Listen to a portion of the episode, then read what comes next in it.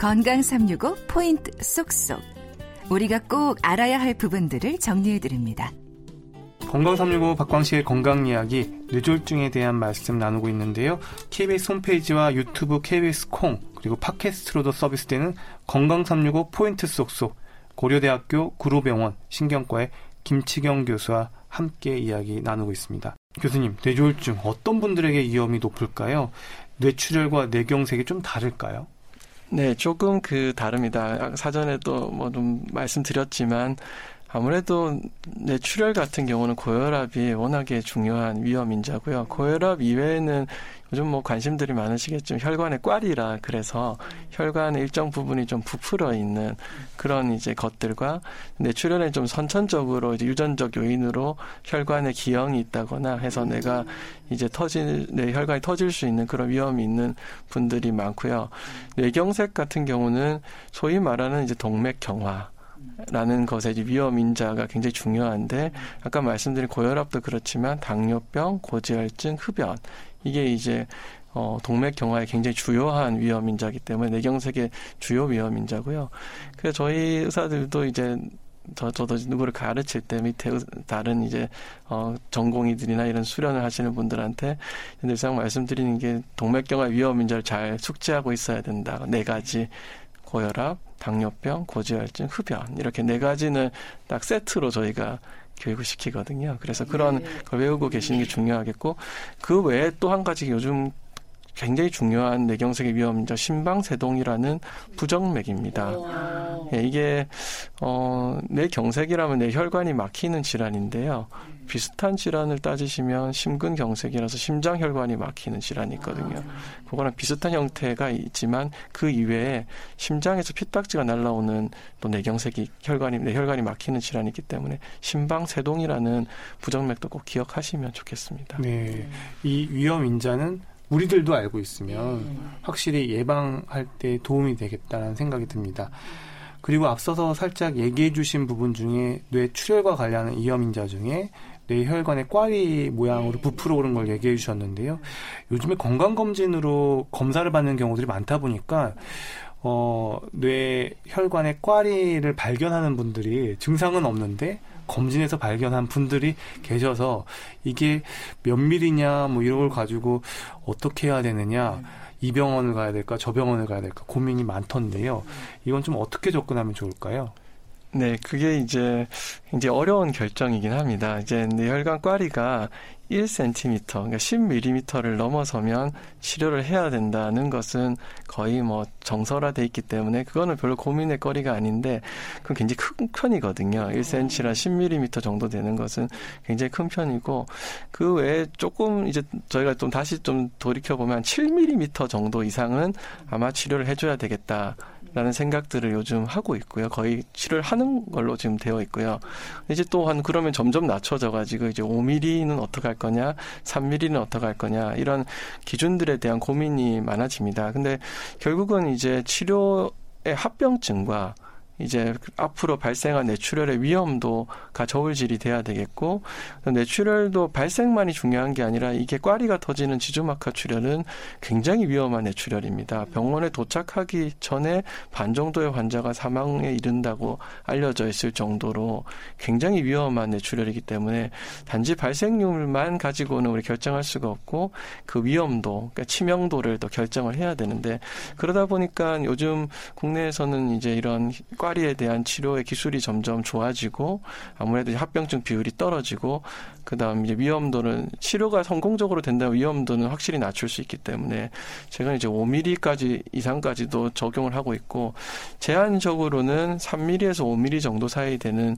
꽈리라도 뭐 특정한 뭐 뭐 MRI 좀 특별한 MRI라든지 조영술 시술에서 위치라든지 환자의 위험 인자 그리고 나이도 굉장히 중요합니다. 오히려 나이가 젊을수록 이게 어, 출혈이 발생할 확률을 계산하는 거기 때문에 기대 여명이 길수록 어, 어, 출혈이 발생할 확률이 높아지기 때문에 그런 경우에 좀 제한적으로 또 충분히 상의를 하고 어, 시술을 진행하는 경우가 있습니다. 음, 네. 그러니까 뇌혈관에 꽈리가 있다라는 거는 나중에 그 부풀어 오른 혈관 때문에 뇌출혈로 갈 가능성, 위험성이 있기 때문에 지금 예방적으로 치료를 해야 된다. 근데 그 기준이 자꾸 점점 점점 이제 작아지고 있다. 뭐 이렇게 받아들이면 네, 될까요? 그렇게 생각하시면 되겠습니다. 그 뇌혈관 꽈리의 위치도 중요한가요? 네, 위치도 이제 좀 출혈이 잘 생기는 위치라는 위치가 있습니다. 그래서 뭐, 뭐, 앞쪽 대뇌 뭐 교통 동맥이라든지 중대뇌 뭐 이름이 좀 어려운데요. 중대뇌 동맥의 뭐 분지 부분이 뭐좀 그런 데 위치해 있으면 조금 더 위, 터질 위험이 높다라고 생각을 하고 있거든요. 음. 그래서 좀 더 위험한 위치가 있고 조금 안전한 위치도 있고 한데 그게 이제 음 제가 이제 몇년 전에 그 미국에 있는 이제 학회에서도 작은 꽈리를 치료를 해야 될 거냐에 대해서 의사들끼리 뭐 저희 논쟁이, 토론, 예, 토론을 있었군요. 하는 그런 과정도 봤습니다. 이제 하고 결국은 이제 치료는 결, 뭐 합병증이 전혀 없다 그러면 모든 사람을 다 치료해 드리는 게 도움이 되겠지만 이제 합병증 위험이 있기 때문에 미래의 위험과 현재의 합병증 위험을 잘 저울질해야 되는데 그 과정에서 본인의 선호도 이런 것도 굉장히 중요한 것 같아요.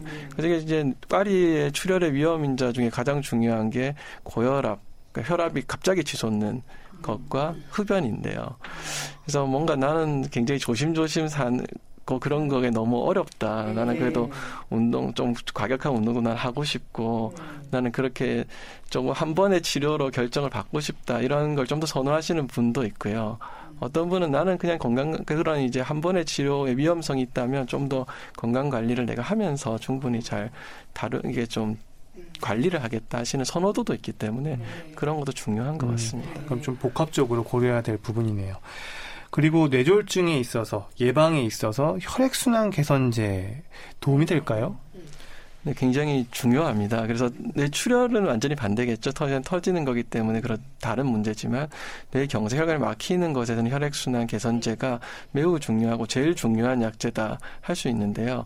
요즘은 이제 혈액순환 개선제 이외의 약제도 좋은 약제들이 점점 나오고 있어서 2차 예방이라고 저희가 부르는데 뇌 경색이 발생한 분 이거나 위험도가 막 굉장히 높은 분, 아까 말 미니 뇌졸중이 있었다거나 위험 인자가 두 개 이상 이거나 해서 위험도 굉장히 높은 분은 혈액순환 개선제를 써야 되지만 이유가 없이 그냥 뇌경색이 걱정이 돼서라든지 어, 뇌졸중을 한번 예방하겠다는 목적으로 이유 없이 혈액순환 개선제를 쓰는 것은 오히려 부작용 위험 때문에 좋지 않다라는 보고들이 최근에 계속 어, 보고되고 있습니다. 음, 또 아스피린 얘기를 안 할 수가 없는데요.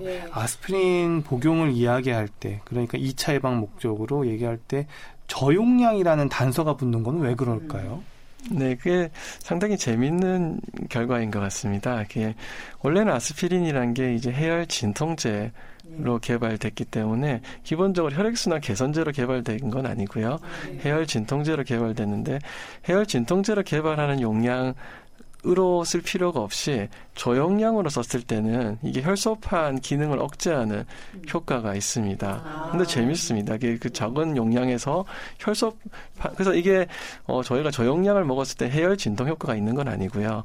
혈소판을 억제하는 효과가 저용량에서 어, 보이기 때문에 그걸 저용량 그러니까 투여하고 피가 있어요. 굳지 않도록 하는 효과가 예. 저용량일 때 나타난다는 거죠. 예, 혈소판에 혈소판이란 게 우리가 피가 났을 때 이렇게 피딱지를 만드는 것에 굉장히 중요한 혈액 내의 그런 혈구인데요. 그런 게 이제 기능이 떨어지기 때문에 그걸 또 재밌는 건 아스피린이 저희가 이제 비가역적이다라고 말씀드리는데 한 번 아스피린을 먹으면 몸에 있는 뭐 몇 차례 아스피린을 먹으면 몸에 있는 그 혈소판 기능이 그 혈소판이 다시 재생되기 전까지는 계속 떨어져 있어요. 어, 그래서 아스피린 자체는 사실 반감기라 그러니까 몸에서 작동하는 기간이 하루 이상 가지는 않는데요. 아스피린을 끊고 치과 치료, 뭐 다른 치료를 받을 때 뭐 수술이라든지 그런 이제 출혈의 위험이 있는 치료를 받을 때 일주일 정도 끊으라 하는 이유가 몸에 혈소판이 재생되는 기간이 일주일이 걸리거든요. 아. 그래서 일주일을 끊으라라고 말씀드립니다. 아, 그러니까 아스피린 뭐 해열 효과나 이런 건 뭐 하루를 넘기질 않는데 그피 딱지가 생기게 하는 그 기능 저하는 한 일주일 이상 그게 재생이 될 때까지 지속이 다 네. 필요한 거군요. 와. 그러면 뇌졸중 예방에 도움이 되는 노력들 어떤 게 있을까요? 근데 기본적으로 위험 인자에 대해서는 잘 인지하시는 게 중요하겠고 어, 예방을 하기 위해서는 어, 이게 생활 습관 병이다. 제가 이렇게 말씀을 많이 드리는데, 물론 이제 좀 젊은 사람의 유전적인 요인이나 이런 것에 의해서 발생하는 어, 뇌졸중도 있지만 많은 경우 이게 이제 70대 이후에 평생 이제 살아오신 생활 습관이 누적되어서 어, 발생하는 경우가 많기 때문에 그래서 뭐 앞으로 보통 제가 말씀드린 게 앞으로 20년 내지 30년 구를 바라보고 지금 생활을 하셔야 되기 때문에 쉬운 일은 아니지만 평소에 뭐 어찌 보면 당연한 이야기지만 규칙적인 운동을 하고 균형 잡힌 식단을 가지고요. 그럼 당연히 흡연을 하면 안 되는 거고요. 물론 술에 대해서는 조금 이제 혈관 질환에 대해서는 조금 이제 저희도 논쟁은 있지만 하여튼 폭음을 하신다든지 뭐 많은 양의 술을 섭취하시는 건 좋지 않기 때문에 적당한 양을 섭취하시는 게 꼭 필요하겠습니다. 네.